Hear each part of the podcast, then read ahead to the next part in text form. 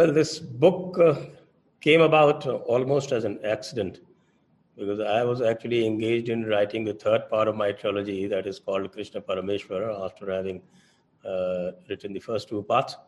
And those parts are done quite well. And I was uh, writing with Bloomsbury.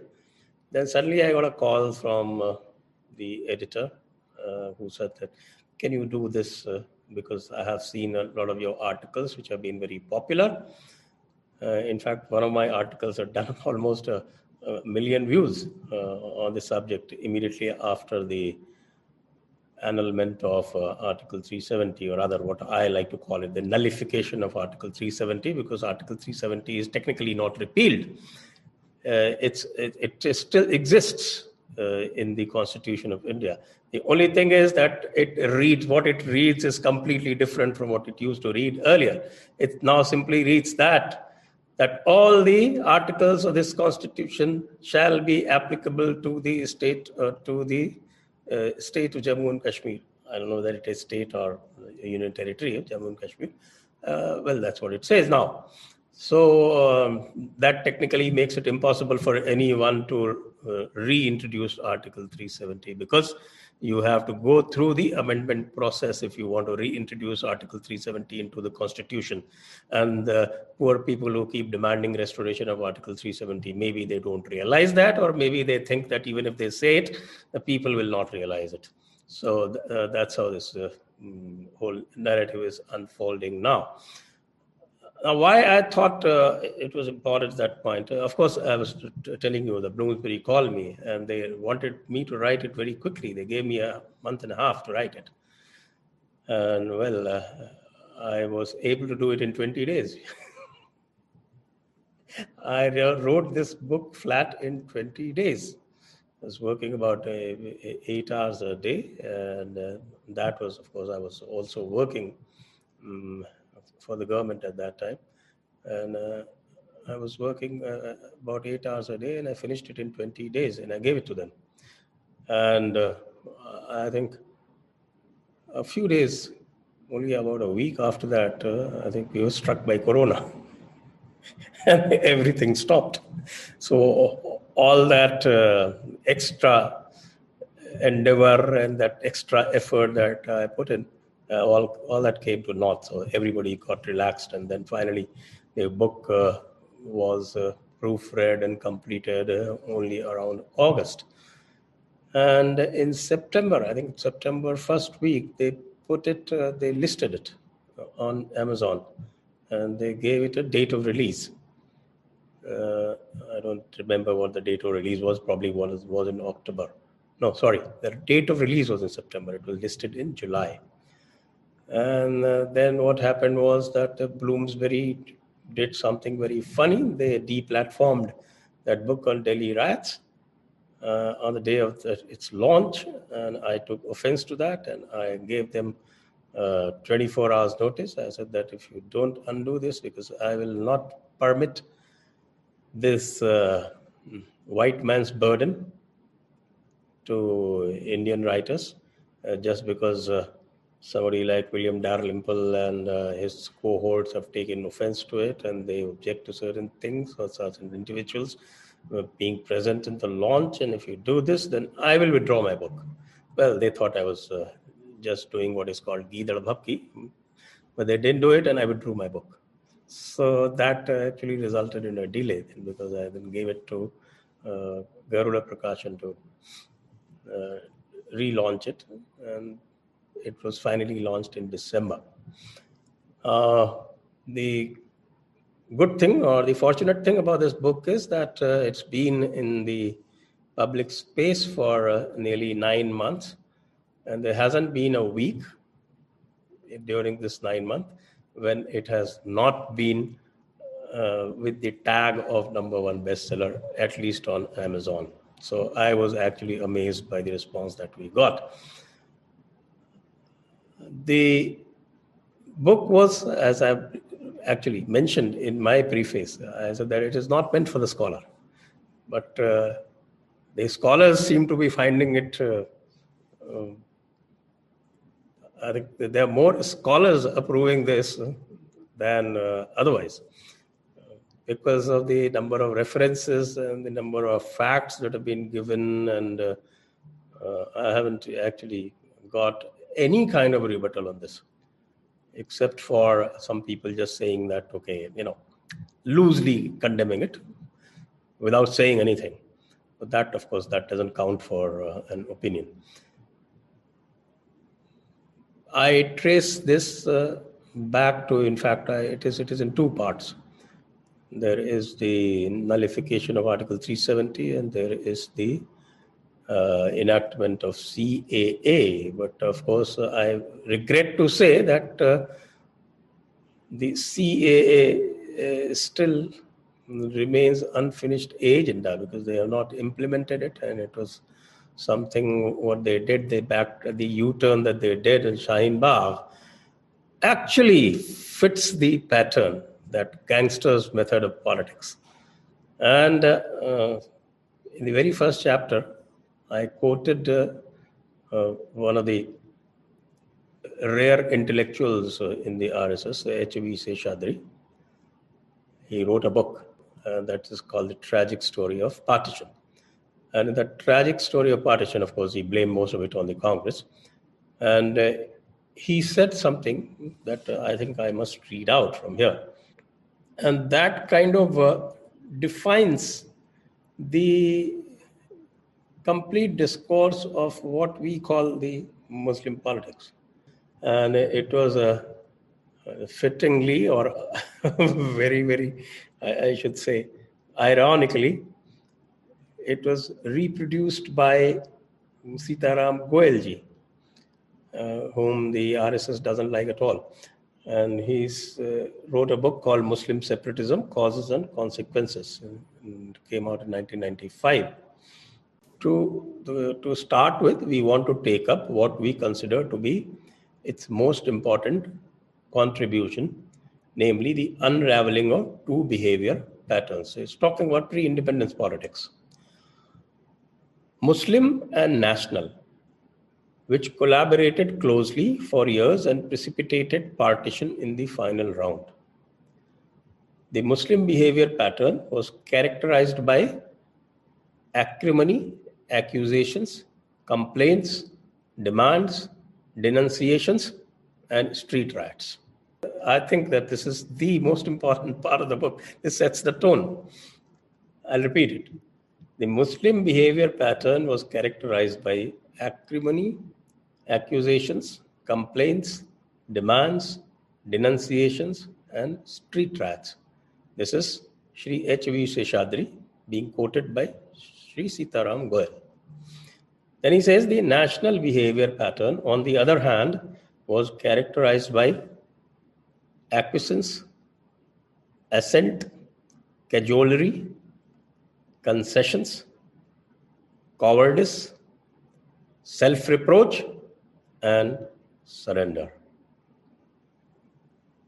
Now, when I wrote this, at that time I did not realize that this will come to pass so soon. And it happened during CAA, where you found the uh, almost, it's, it's unsaid, but the surrender is there. It is not complete as yet because uh, it is still hanging, but we know that the rules of the CAA have not come out.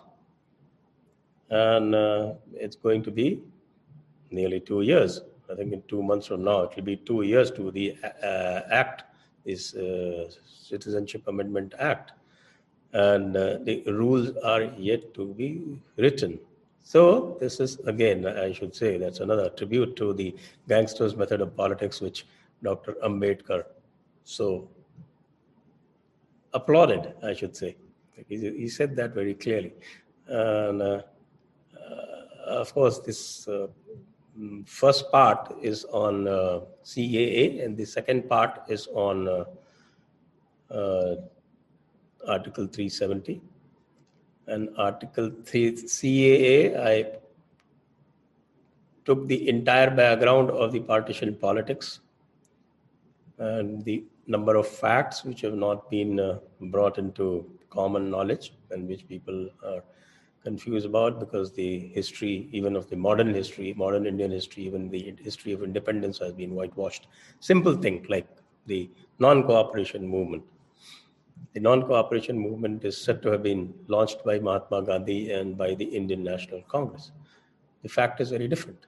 The fact is that the non-cooperation movement was launched by the Khilafat Committee on the 1st of August 1920. And Congress joined it formally after a CWC meeting on, I think, 12th or 13th September. So this whole independence movement uh, uh, baloney that uh, they talk about and they uh, give all the credit to the Indian National Congress and to Mahatma Gandhi is framed in this fact that Congress was merely hopping on to a cause which they thought, or rather Mahatma Gandhi thought, would make him popular among masses and would cement his position in the Congress. So I have characterized this as an opportunistic project and not a national project. You may differ with me, but that's my take. Because the facts speak like this. And we see that. We see that when Mopla uprising, is the Mopla massacre as we know it now, happened, then uh, something like 10,000 Hindus were massacred. The non cooperation movement was not called off. But when 22 British soldiers, out of which about uh, uh, 11 or 12 happened to be Muslims, they got killed by a mob, which was again a mixed mob. It wasn't a Hindu mob as such, it was again a mixed mob. Then he called it off. So that uh, I again I consider uh, a complete exercise in chicanery and a complete exercise in hypocrisy, and something that uh, was probably happening as if being commanded by somebody else. And in this also we have seen I've brought out very clearly as to what effect it finally had on the uh, on bringing about the partition of India and all those kind of details are there. If i start talking about it i think it'll take the better part of three four hours. So i will uh, leave it at that. I'll just uh, presume that a lot of people would have read the book. A lot of people who are present here would have read the book and then uh, those questions can come. Article 370 of course and again i flagged this uh, entire uh, business of uh, how article 370 came about the entire background of the seven exoduses in fact, uh, five of them had happened before independence. The latest one, which had happened, was actually in 1931, when uh, the there was a riot by the Muslims in Srinagar, very much within the Dogra rule. And that became the cause of the fifth Exodus. Not very many people know it. And then, of course, the sixth Exodus started after Sheikh Abdullah took over, and seventh, of course, we know very well, 1989 90. Uh, I think almost everybody knows the seventh Exodus. That was only the seventh one. And I have chronicled the entire history starting from, uh, in, in, one chapter, I have encapsulated that history from Lalitaditya Muktapida to Shah Mir to all the other tyrants, including Sikandar Butshikan and. Uh, the, the Durrani Empire, the Aurang, uh, before that Aurangzeb, and all that. Then I have uh, actually talked about the basic problem that uh, the schizophrenia that uh, the Indian state faced after the independence. And on the one hand, they rejected the two nation theory on the other hand, they succumbed to Jinnah, conceded partition. If they were actually rejecting the two nation theory, they uh, did not really, uh, they did not really, I should say, uh, stand for their conviction at that point of time. And then next, even after the transfer of power had happened, even then in 1950, they, uh, especially Pandit Nehru, got blackmailed by Sheikh Abdullah so beautifully. In fact, throughout his uh, 17 years as prime minister, he uh, exhibited a kind of naivety that is uh, rare among uh, top leaders. Uh, and he actually conceded the two nation theory in practice in Kashmir. Then, after that, of course, I've chronicled a lot of facts. I've also gone through the entire uh, legal edifice that was built to protect 370, and that ultimately became the uh, tool through which the Article 370 was finally nullified. And uh, then, of course, I have reflected on the general history of the, the Muslim politics in India, right from the beginning of the Islamic rule. I have touched upon the myth of the peaceful Sufi. I have touched upon the rule of the elite within the Muslim community that uh, makes most of the masses as the slave of the elites. And I've also pointed out why the Indian state is not able to deal with this problem. Precisely because they keep addressing the same way as the Congress has kept addressing it pre independence. So I think that's a short introduction. तो मेरा question ये है आपने chapter three Khilafat movement and Malabar killings में एक point दिया है कि قادری طارق اینڈ علی مسلیار۔ انہوں نے بہت زیادہ ہیٹریٹ پھیلائی تھی۔ تو کیا ان کے ریزسٹینس میں کسی ہندو لیڈر نے بھی کوئی سامنے آیا تھا کیا؟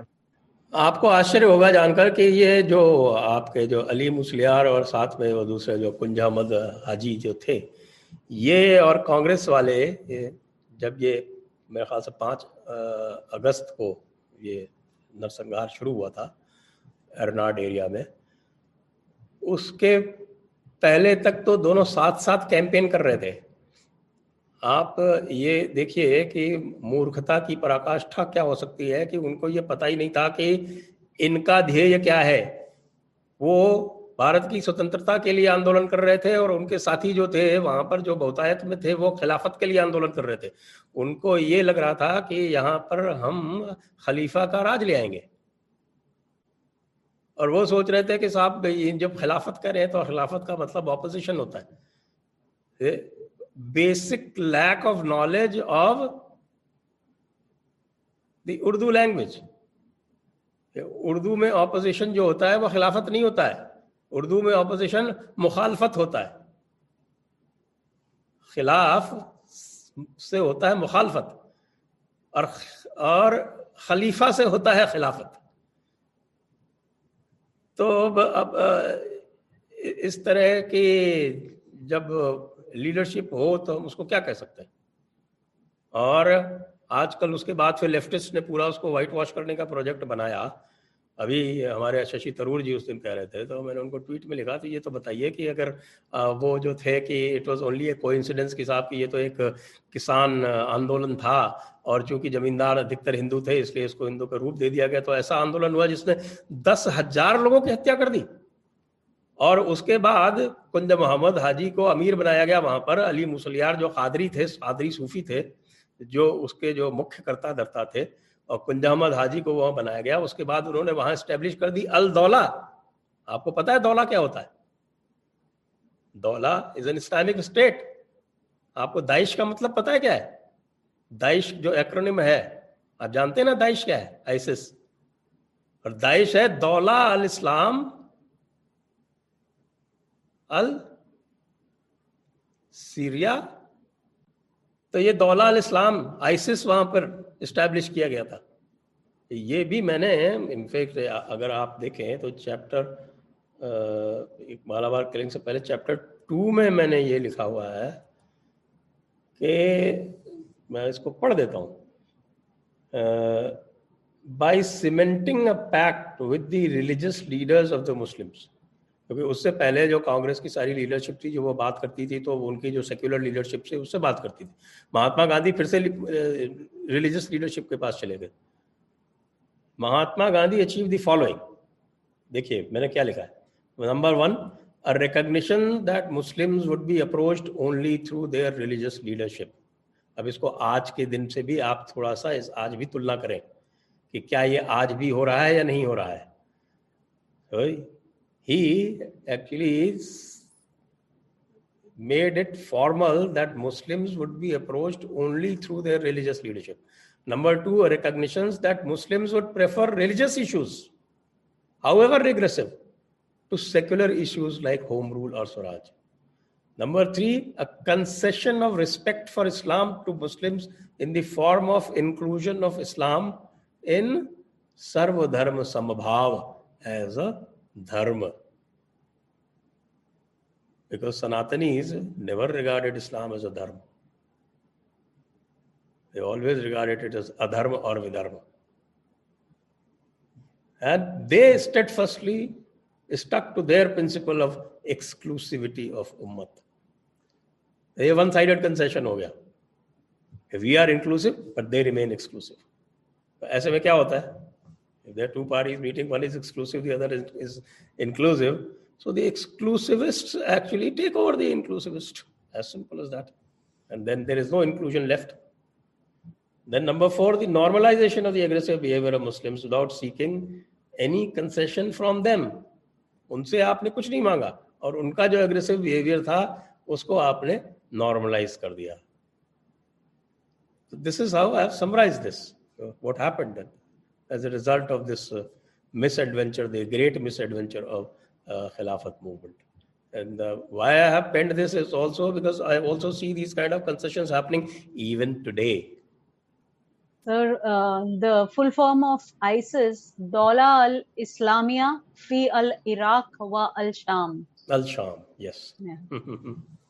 سنجے سر، نمسکار۔ سر، میں یہ پوچھنا چاہتا ہوں کہ آپ کی جو ان بریکنگ انڈیا ہے، وہ ہندی میں کب اپلبدھ ہو رہی ہے؟ اور سر، آپ نے ٹیپو سلطان نے جو نرسنگار کیا تھا، جب وہ اس نے مالابار میں، اور ان سب میں، وہ بھی آپ نے اپنی بک میں لکھا ہوا ہے یا نہیں؟ نہیں، ٹیپو سلطان کا تو اس میں کوئی پرسنگ تھا نہیں۔ ٹیپو سلطان کا کوئی اس میں سندربھ کا کوئی اوکیزن نہیں تھا۔ اور ہندی کا I can give you the good news جو اس کا فائنل پروف تھا، وہ میں نے آج ہی اپروو کر کے بھیج دیا ہے۔ को Uh, Sanjay ji, I would also like you to uh, touch upon uh, the the uh, Kashmir Islamization of Kashmir when it began and how it transpired. Uh, yes, uh, it is there, I think, chapter 18 of the work. Uh, the Islamization begins again with another misadven- misadventure when uh, this guy called Shah Amir was given refuge in Kashmir by its uh, last stable king, King Sahadev of the Lohar dynasty. And uh, as it often happens, Kashmir was very, very small demographically at that point of time, valley. I think the population couldn't have been more than two, two and a half lakhs at that point of time. And uh, with his uh, machinations and uh, also the some foolishness on part of the people of Kashmir, Hindus of Kashmir. Then we had this uh, Renchin, a Buddhist coming from Ladakh, and he wanted to become a Shaiv. He wasn't allowed to. Then, out of revenge, he became a Muslim. Then uh, he married the uh, Queen Kuta Devi. Then he died. All that kind of thing, you know. There's about 20 years of uh, tremendous confusion before Shah Mir became the potentate. So please elaborate the story. This one. you want me to read it out? Yeah, you can read it out or tell us the story. Uh, I think uh, Sahadev was king till uh, 1320. Yes, he was there till he gave shelter and position to Shah Hamir, who was from Swat Valley. And uh, as it often happens with the Indians, that they think that the uh, other person also follow these same kind of principles that they do. We've seen this repeatedly, and most notably with the with Prithviraj Chauhan and with uh, Alaya Ramarai of uh, Vijayanagar Empire. If you remember what happened in Vijayanagar Empire in the Battle of Talikot was that uh, two of their principal generals he had appointed, they were Afghans, Gilanis, and they defected. And they defected at a point when the battle had almost been won. And they defected and the battle was lost. And Ramaraj was so secular that he used to keep another throne next to the throne on which he used to sit and used to keep the Quran on it. So this is what secularism usually brings about in India, but we don't seem to learn, and we seem to tear into that error again and again. The same was similar was the error that um, Sukhdev got into, and once he died, and then there was a confusion. Then uh, there, there, was this Buddhist who came from uh, Rinchen, who came from Ladakh, became a general first. Then he became very influential. Then he wanted to become a Shaiva. He wasn't allowed to. Then he got into the spell of this guy called Bulbul Shah. You must have heard of Bulbul Shah. Bulbul Shah was a Sufi. But there is no Sufi in this world who puts uh, the so-called tariqat.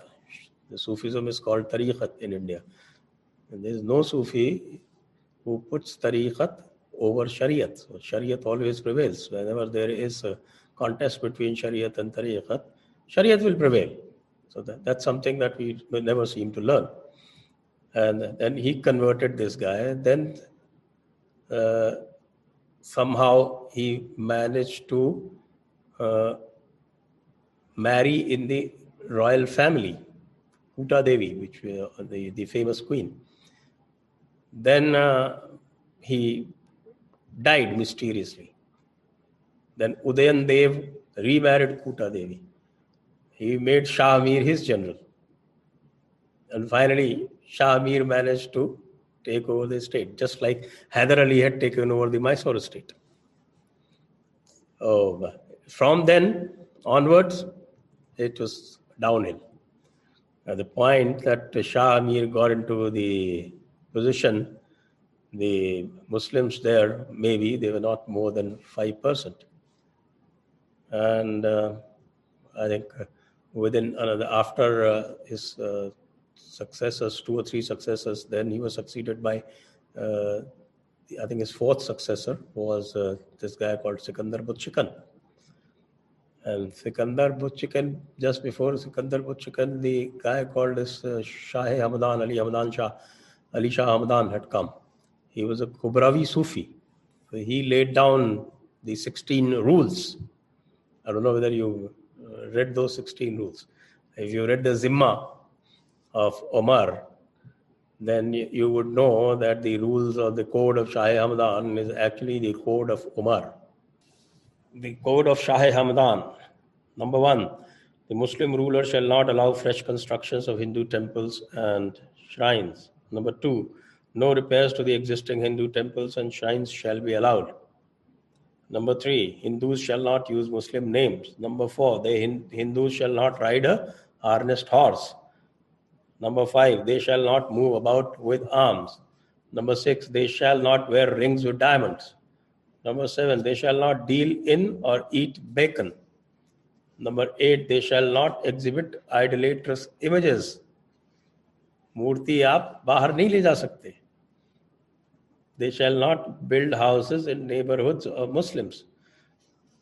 Number 10, uh, they shall not dispose of their dead near Muslim graveyards, not weep, nor weep, nor wail over their dead. You could not even mourn your dead. They shall not deal in or buy Muslim slaves. No, slavery is an integral part of Islam, even today. Uh, the doctrine I'm talking about. 12. No Muslim traveler shall be refused lodging in the Hindu temples and shrines, where he shall be treated as a guest for three days by non Muslims. No non Muslim shall act as a spy in the Muslim state. Number 14, no problem shall be created for those non Muslims who, on their own will, show their readiness for Islam. 15. Non Muslims shall honor Muslims and shall leave their assembly whenever the Muslims enter the premises. number 16, the dress of non-Muslims shall be different from that of Muslims to distinguish themselves. And now those who have read the rules that uh, Hitler imposed on the Jews, please tell me what is different. Except for the yellow star, everything is the same. and of course, add the jizya. The, the, the jizya, of course, is not uh, written here because jizya is a part of the Shariat itself.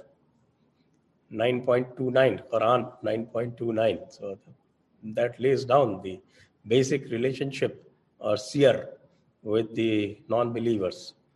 So it is in these conditions that uh, the Sanatan Dharma started withering away, and uh, then under Sikandar Butshikan, they uh, imposed complete dominance. That was the time when they this uh, Marthand temple was destroyed. A lot of other temples were destroyed.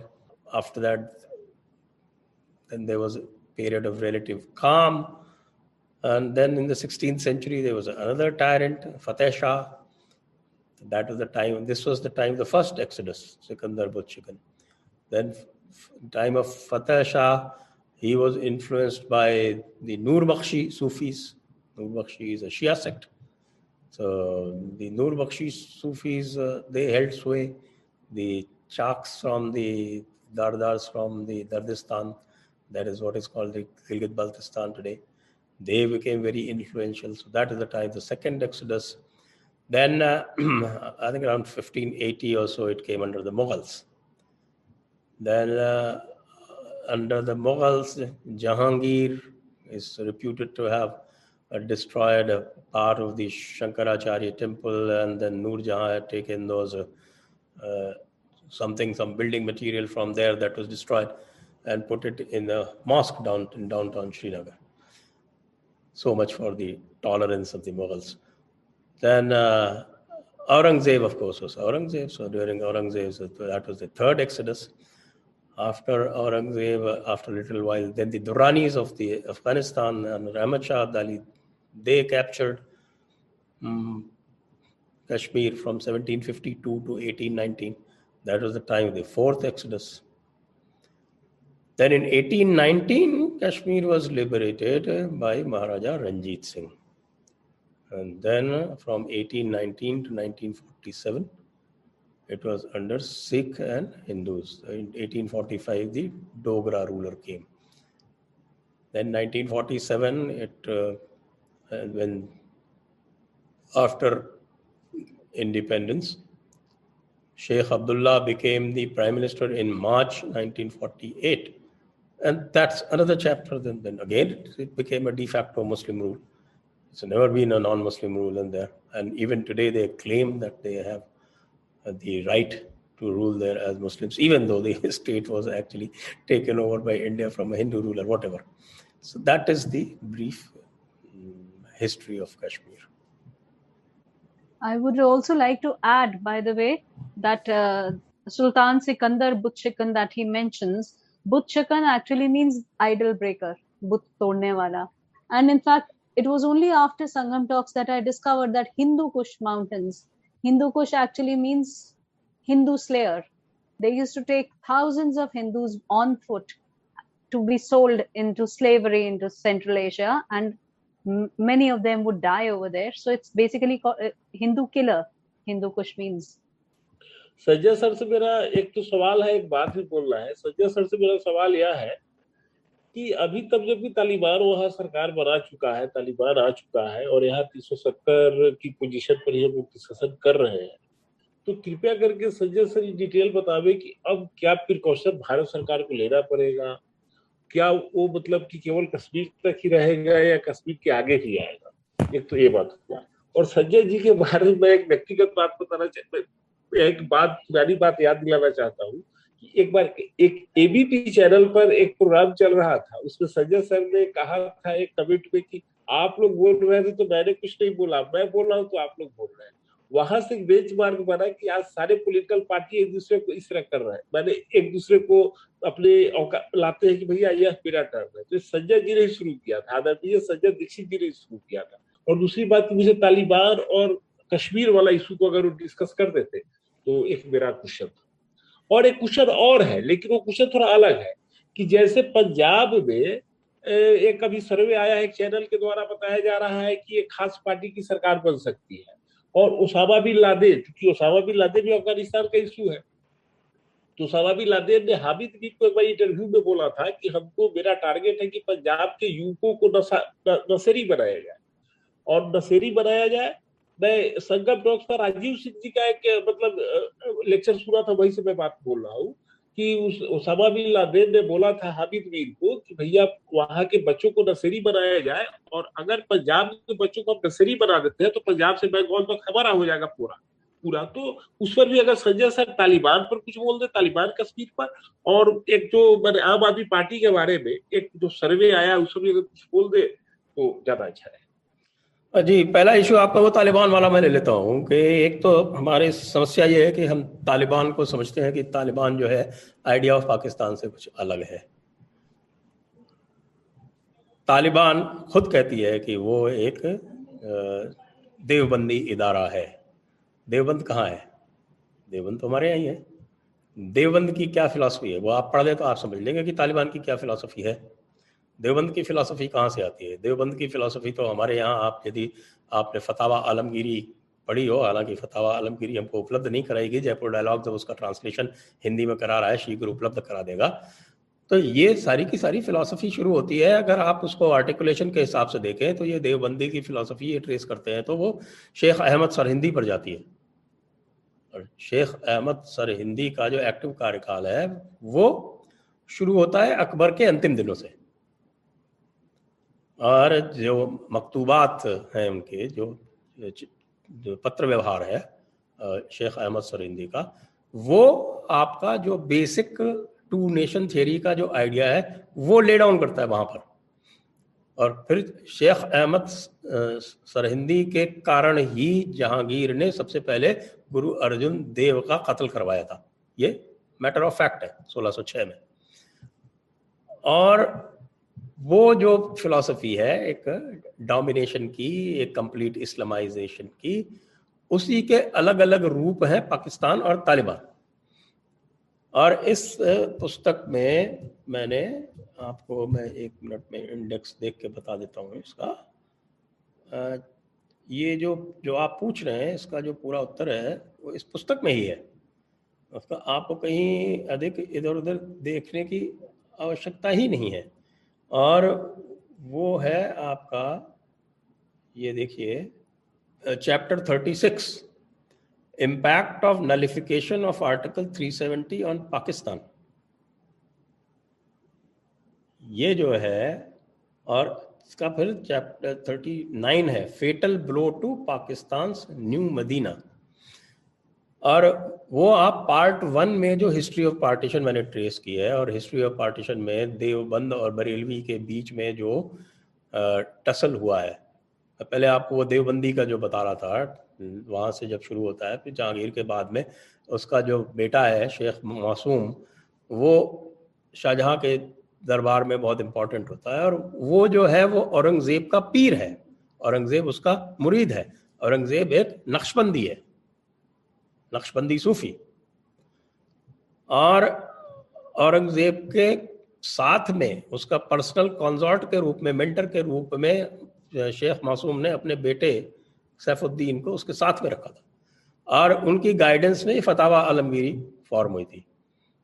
پھر اس کے بعد جو اس کے جو فتح عالمگیری کے جو رچیتا تھے، جو مکھ رچیتا تھے اس کے جو ہے، اس کے وہ تو شیخ نظام برہان پوری تھے، لیکن وہ بہت اولڈ تھے۔ اور جو مین جو اس کے کرتا درتا تھے، وہ شاہ عبد الرحیم تھے، وہ بھی نقش بندی تھے۔ آپ کے شاہ عبد الرحیم کے بیٹے تھے شاہ ولی اللہ۔ شاہ ولی اللہ کا نام آپ لوگوں نے سمبھوت سنا ہو، جو کوئی تھوڑا بہت انٹرسٹ رکھتے ہیں۔ شاہ ولی اللہ وہ تھے جنہوں نے پانی پت کی لڑائی میں آپ کے احمد شاہ عبدالی کو بھارت بلایا تھا اور ان کا سمجھوتا کروایا تھا نظیب الدولہ سے اور آصف الدولہ سے۔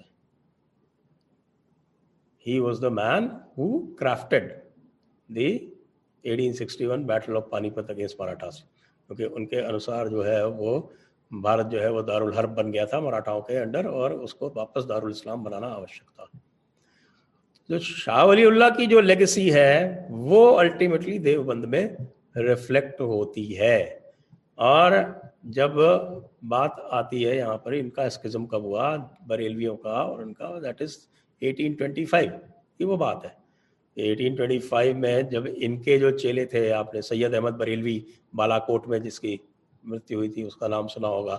سید احمد بریلوی، اس کا جو ساتھی تھا، شاہ اسماعیل جو کہ شاہ عبد العزیز یعنی شاہ عبداللہ، شاہ ولی اللہ کے بیٹے کا بھتیجا تھا یعنی شاہ ولی اللہ کا پوتا تھا۔ اس، ان کی دونوں کے انہوں نے جہاد کیا۔ انہوں نے مہاراجا رنجیت سنگھ کے ورد جہاد کیا۔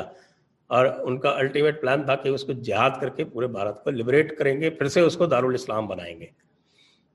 تو وہ پالا کوٹ میں مارے گئے، اٹھارہ سو بتیس میں میرے خاص ہے اور ان کے جو چیلے تھے آپ کے، مولانا گنگوہی اور مولانا تھانوی اور مولانا ننوتوی، ان تینوں نے مل کے اٹھارہ سو چھیاسٹھ یا اٹھارہ سو سڑسٹھ میں دیوبند میں یہ اپنا دارالعلوم اسٹیبلش کیا۔ اور اس سمے راجدھانی کلکتہ ہوئی، ہوتی تھی تو انہوں نے بہت سوچ سمجھ کے بہت دور اس کو اسٹیبلش کیا۔ یہ الگ بات ہے کہ آج بالکل نزدیک آ گیا ہے، کیونکہ راجدھانی دلی ہو گئی انیس سو گیارہ میں۔ تو یہ تو دیوبند کا اتہاس ہے۔ جو بریلوی تھے، ان کا اور دیوبند کا جو ڈفرینس آف اوپینین ہے، وہ اور کسی چیز میں نہیں ہے۔ لوگ سمجھتے ہیں کہ صاحب جو کہتے ہیں کہ صاحب کی صوفی پیسفل ہوتے ہیں، میں ان سے کئی بار پوچھتا ہوں کہ بھائی یہ بتا دو کہ کیا یہ شریعت کو نہیں مانتے ہیں؟ یا کیا یہ قوت الاسلام کو نہیں مانتے ہیں؟ کیا جتنے بھی بڑے بڑے میسکرس ہوئے ہیں ہندوؤں کے، اس میں صوفیوں کا رول نہیں رہا ہے؟ صوفیوں کا ہی رہا ہے ایکسکلوسیو رول کوئی بھی دنگا ایسا نہیں ہے جس میں دیوبندی انوالو ہے۔ یہ سب بریلویوں نے کیا، صوفیوں نے۔ لیکن جو تھاٹ ہے بریلوی کا، وہ جو جو اشراف ملا مولانا جن کو میں بولتا ہوں، وہ ادھکتر دیوبند میں۔ تبلیغی جماعت کیا ہے؟ دیوبند کا آف شوٹ ہے وہ۔ تبلیغ کا مطلب کیا ہوتا ہے؟ کنورشن اور اس دیوبند کو ہمارے ہاں پوری مانتا ملی ہوئی ہے۔ دیوبند سکھاتا ہے، دیوبند کہتا ہے، ان کی کتاب ہے، ان کا جو بیسک گریجویشن کورس ہے، اس میں ان کی الہدایہ پڑھائی جاتی ہے۔ الہدایہ میں کہا ہوا ہے کہ جہاد دین حق کی اور بلانے اور اس سے انکار کرنے والے کو، کرنے والے سے جنگ کرنے کو کہتے ہیں۔ کیا کسی سوتنتر پنتھ نرپیکش دیش میں اس پرکار کی شکشا دیا جانا کسی بھی پرکار سے اچت کہا جا سکتا ہے۔ پارٹیشن کے ٹائم پہ دیوبند حسین احمد مدنی نے بولا کہ ہم قومیت متحدہ میں یقین رکھتے ہیں۔ متحدہ مطلب کمپوزٹ نیشن قومیت متحدہ مطلب کمپوزٹ نیشن بریلویوں نے، صوفیوں نے ویسے تو یہ بھی نقش بندیوں کے ایک سلسلے کے بیت شدہ ہیں دیوبندی بھی۔ لیکن باقی جو سارے طریقے اور سلسلے ہیں، وہ سب بریلویوں کے انڈر میں۔ کیونکہ ان کا جھگڑا پروفٹ کے اسٹیٹس کو لے کے ہے۔ ان کا جھگڑا کافر کے اسٹیٹس کو لے کے نہیں ہے۔ ان کا جھگڑا پروفٹ کے اسٹیٹس کو لے کے ہے۔ یہ ایک پروفٹ کو ڈیوائن کہتا ہے، دوسرا پروفٹ کو کہتا ہے کہ انسان کامل ہے یعنی گریٹ مین مہاپروش یہ جھگڑے کا اس کا کارن ہے۔ ان کے پاس علم غائب ہے اور وہ حاضر ناظر ہیں۔ یہ بریلوی کہتے ہیں۔ اور یہ کہتے ہیں کہ نہیں، یہ سب جو ہے وہ یہ ڈیوائن ایٹریبیوٹس ہیں۔ یہ ان کے پاس نہیں ہو سکتی، یہ تو صرف انسان کامل ہے۔ تو اس سے جو ہے ہم لوگ جو ہیں وہ مورخ بنے، اس کا کوئی کارن نہیں ہے۔ میں نے پورا ڈیٹیل دیا ہوا ہے اس میں اور ایک صوفیزم میتھن اینڈ ریالٹی پہ چیپٹر چالیس جو ہے، یہ پورا ایک چیپٹر بھی لکھا ہوا ہے۔ تو دیوبند نے کہا، قومیت متحدہ ہے بریلویوں نے کہا قومیت جدا گانا ہے۔ یعنی separate nations two nation theory بعد میں ان میں انیس سو پینتالیس میں شاید ایک یہ تقریر ہوئی تھی جوائنٹ تقریر ہوئی تھی دونوں کی، دیوبندیوں کی اور بریلویوں کی۔ جس میں حسین احمد مدنی نے صاف صاف کہا تھا کہ ہمارے اور آپ کے جو ہماری اور آپ کی جو منزل ہے وہ ایک ہی ہے۔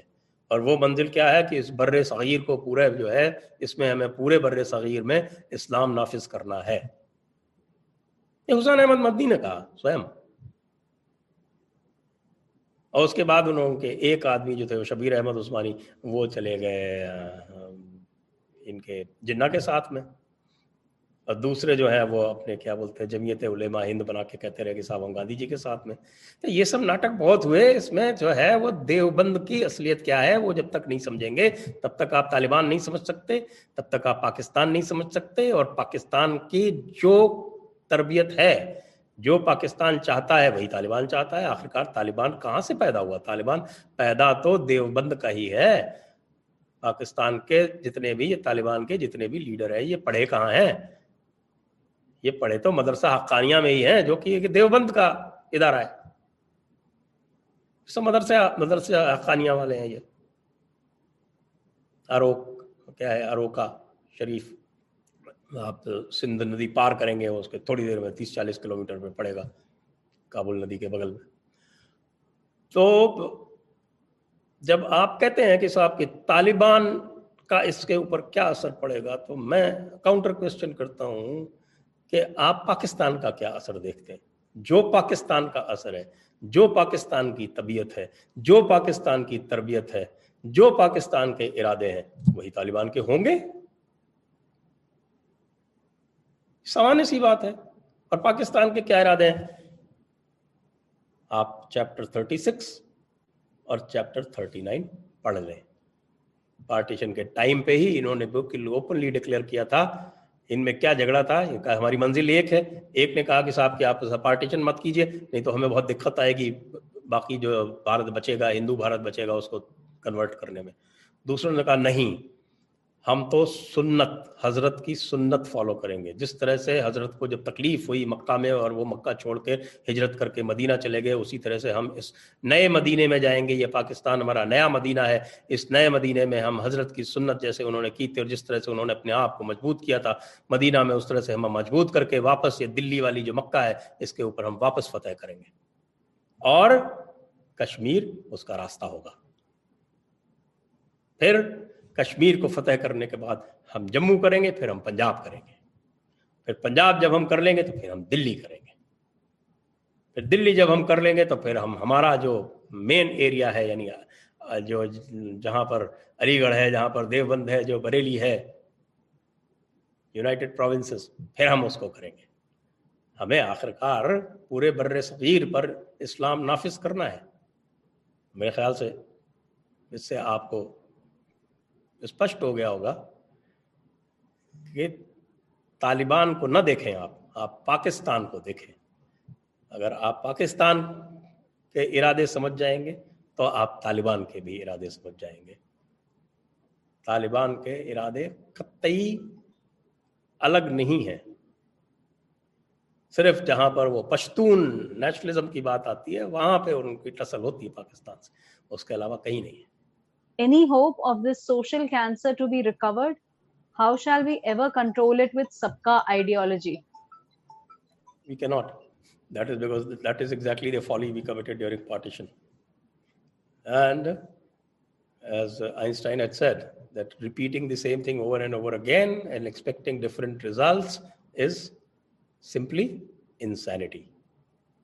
Uh, so, Sanjay ji, um, so my uh, one observation, or I just want to share this thing uh, with everybody that it seems like the history is just coming full circle, repeating itself. Now Taliban in Afghanistan, and somebody will say, "Boss, you come over to India and make it again, Darul Islam or whatever." Then we will have a lot of whatever happens. Second, like now, some portions of India are getting into the hands of Christians, especially the southern state of Tamil Nadu and Andhra Pradesh and i'm not sure how this is seen by people who still have that uh, you know dream of making india a darul islam or whatever. So i don't know if you have any opinion about that. That's one. Second no, is my main question. opinions but i don't think that's the subject today. I know. So uh, so if time permits please do share. But anyway my main question was about uh, you know the northwestern frontier province uh, which which played a role, I think, a, a big role uh, during the independence time and immediately post after that. Second is even uh, Afghanistan, and uh, you know there is some I don't remember the name, a group in Pakistan which says that, oh, this should be part of Afghanistan because they don't consider Durand line as the as the as the line and all of that. And I don't know if, if that plays into any of this Kashmir politics. Um, so if you have any information, opinion, you can share, that would be wonderful. Thank you. Well, Durand line is uh, uh, is a standing issue, and it is uh, a very important issue as far as the Pashtun ethnicity is concerned. This is one point on which the religious identity has not been able to suppress the ethnic identity.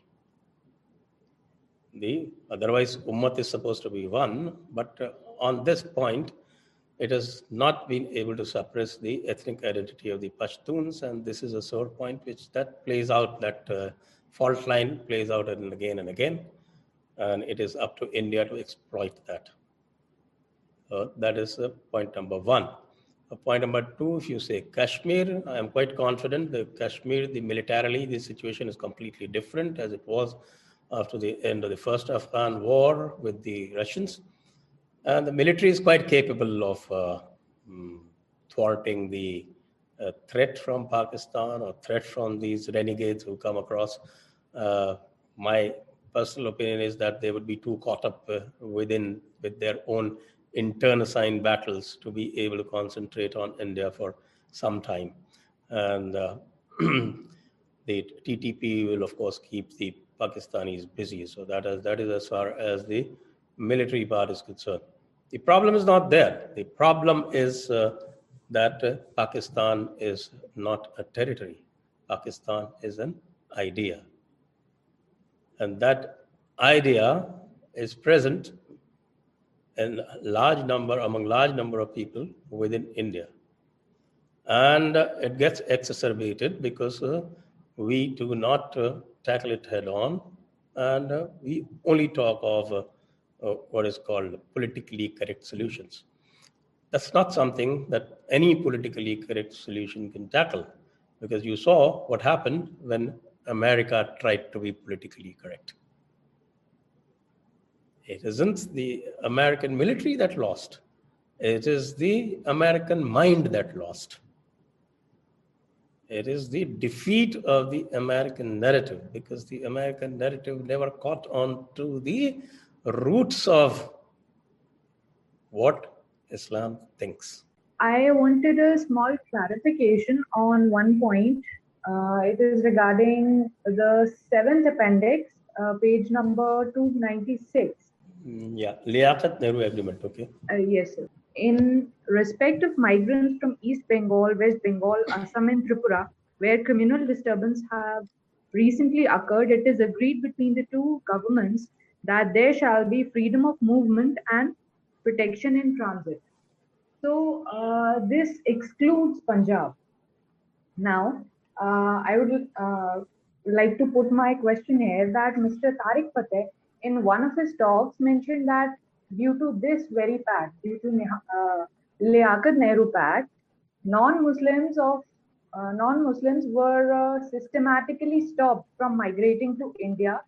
They were systematically stopped from taking refuge in India. So I wanted your take on it, sir. Please read the footnote. Can you? Sure. No. Under the Liaquat Nehru Agreement, point number G. Please read it. The, Except, the last point is G. Except where modified by this agreement, the Inter-Dominion Agreement of December 1948 shall remain in force. There is no footnote. Yeah, it's G. So Punjab is covered by these inter-dominion agreements. Uh, sir, could you enlighten us about the inter-dominion uh, agreement between the two countries? It's written in the uh, where it is discussed. The inter-dominion agreements, uh, a lot of things. You know, the earlier anybody could just uh, walk across. Then uh, there were certain inter-dominion agreements which were formalized 1948, where it was necessary for people to uh, have what is called not exactly passports but permits so the permit system was introduced in 1948 through that uh, Dominion Agreement, but the freedom of movement was very much there. And that continues here, that freedom of movement. But Pakistan pulled a fast one. They said that, okay, that because of this, now we do not permit any Muslim to come to India. It is actually a violation of that agreement. And that is why I am on record a number of times. I said that because Pakistan violates the Liaquat Nehru agreement, and it doesn't want to take any more Muslims from India, and you should also abrogate, annul, or repeal unilaterally the Indus Waters Treaty. Why should we only be uh, sticking to the agreements that we have signed? It's not our burden alone. Annul this agreement. After all, the CAA is what? CAA is actually a movement on this agreement because this agreement has not been implemented in uh, um, toto. That's why CAA amendment has become necessary. Otherwise, there would be no need. If you look at the Liaquat Nehru agreement carefully, the CAA only formalizes what is there in this. Sanjay ji मेरा सवाल ये है कि given the present day government do you think they have the will and the vision to save save India from the clutches of jihadi leftist mindset? Let's say uh, 20, 30 years down the line, how do you see India? Where would it stand? Uh, I think you hit the nail uh, on the head. This uh, whole situation, this uh, whole battle has to be first fought in the minds. And to be able to fight it in the minds, one has to first uh, grasp it fully. And unfortunately, the kind of statements that is that are coming from top leaders, they do not inspire much confidence that shows a complete lack of awareness of what the situation is, what the idea of Pakistan is, how the idea of Pakistan operates in the mind of a, a populace which actually controls it. It may be only four or five percent, but it actually controls through the tool of what is called taqleed. It is described in my book. I don't know whether you've read the book. If you haven't, please do. So through the instrumentality of taqleed, they control the rest of the 95%. So they don't seem to understand that. They're talking of same DNA. The same DNA belongs to the 95% who are obliged to follow that 5% who are supposed to be the elites. In fact, I, today I tweeted that uh, you don't understand the hierarchy of rights in Islam. The hierarchy of rights in Islam is very clear. Number one, rights of Allah. Number two, rights of elites. Then number three is the rights of the followers. And then the rights of individuals. Then there are three categories which do not matter. That's non-believers, slaves, such categories. So uh, they don't have that basic understanding. What can I do? I'm trying to explain it to them. So we had this talk by Fayaz Ahmad Faizi ji, Pasmanda Muslims. उन्होंने बहुत elaborate किया how they are used. You know, they are used as battle Fayaz, fodder. Fayaz Ahmad was first brought on to Jaipur Dialogues only. So uh, ان سے پوچھا گیا کہ اگر آپ کو پتا ہے کہ ایسے یوز ہو رہے ہیں اور اوپریس ہو رہے ہیں، تو پھر آپ لوگ have you ever considered you know aligning with Hindu organisation or uh, گھر واپسی؟ تو مجھے سمجھ نہیں آتی، میرے کو آئیڈیالوجی نہیں سمجھ آتی۔ On one hand they will insist on converting and then they will not give them equal status the Ashraf the Pasmandas they will convert they will say that we are being oppressed they can see that but they will not come back to their hindu No, nobody's roots. going to admit it publicly because uh, there's this uh, uh, huge punishment for apostasy in Islam.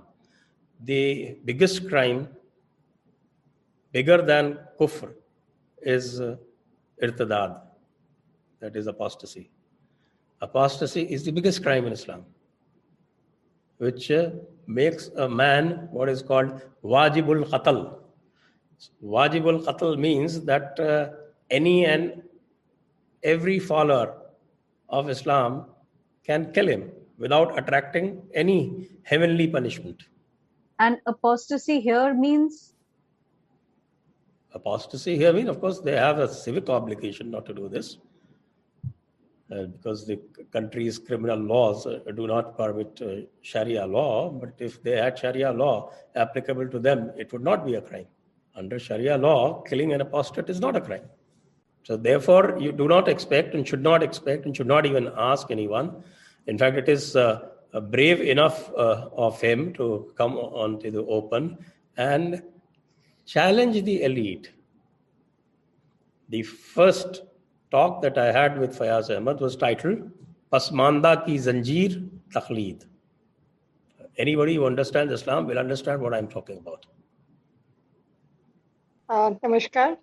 Mine is an observation. Right, that please. Up till the 9th century, even in Afghanistan, we had Hindu rulers, and it was very much a Buddhist predominance by the 9th century what I feel is we had Hindu Shahi kingdoms till 9th century. Hindu Shahi ninth and ninth by the 9th century it was predominantly Buddhist. That had come up. Hindus were there before that and they were still there till the 16th, 17th century. But till the 9th century they were ruling, the Buddhists were ruling, or the kings were aligned to that school of thought. What my observation has been that after Ashok, when he adopted Buddhism and propagated it on a very wide scale, we lapsed into a very complacent mood, not realizing that Ashok took up ahimsa when he had eliminated all opposition. Nobody had the strength to challenge him. So you could talk about peace and you could have a peaceful. And that continuity kept on in the later years also. And again, our philosophy or our thinking was that a dialogue is the best method. War is at the last resort, and you try all means of dialogues. And over the years, maybe personal gains by various rulers, you had Islam coming up, and Islam again is a very, very violent, in my thought. It is not a aggressive and violent uh, school of thought which believes only in conversion, whether you agree with it or not. I mean, that is their main aim. So we have to fight that first. We have to become mentally very strong to stop that. And then only we can come up physically. I broadly agree with you, but the point is that uh, in, a, in, in order to be able to thought the idea, you have to first understand the idea, which I think uh, uh, our top leadership uh, either doesn't understand or doesn't want to understand or doesn't want to articulate. One of the three, but the effect is the same. And uh, this uh, second part, uh, what you observed, is quite right because this is basically a, a seeking what? It, it, it is seeking destruction of the universe so that they could safely migrate, the elite, that is, they could safely migrate to the eternal heaven, the Jannat. That is what the aim is. It says that, okay, let's say the world has to be first converted, and as soon as it is converted, then they are not looking for any a great and prosperous empire or a peaceful existence uh, in the world. As soon as it is fully converted, they seek to um, bring in the uh, last day of judgment. So, with that kind of uh, nihilistic aim of uh, uh, this so called religion, uh, the their position is very clear. So, they've got to be violent. They will use any and every method because all those guys are all waiting there in the graves to go to their Jannat. And uh,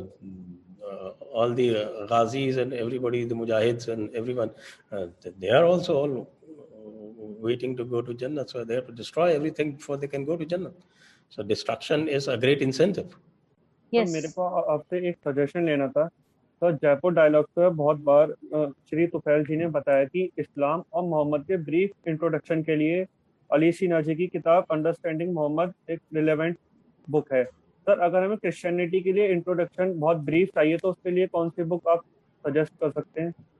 Christianity کے لیے تو بہت کچھ available ہے۔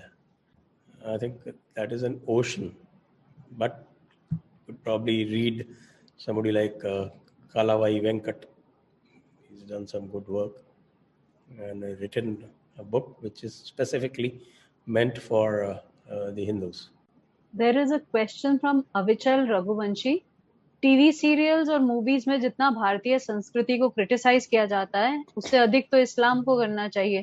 کیا media والے ڈرتے ہیں کیا؟ بالکل ڈرتے ہیں۔ ہنڈریڈ پرسینٹ اس میں کوئی شک؟ سر تن سے جدا ہو جائے گا ایک منٹ میں۔ سنجے جی میرا فالو اپ کوشچن تھا۔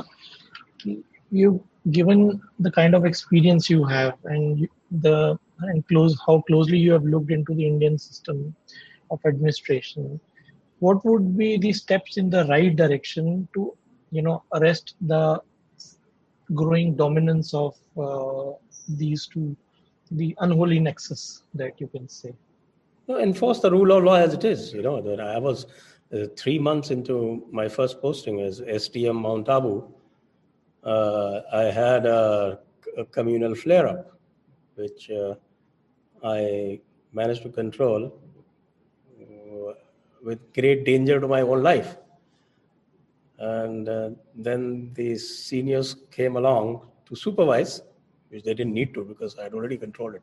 Well, then they said that, okay, the arrests seem to be lopsided. I said, I, have arrested only those who created the trouble. Why should I arrest anybody from the other side who have not created the trouble? In fact, when I asked them to stay back, they stayed back.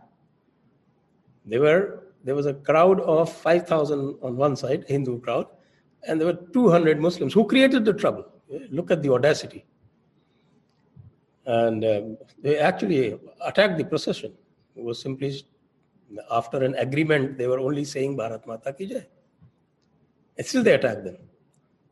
So I arrested all the troublemakers.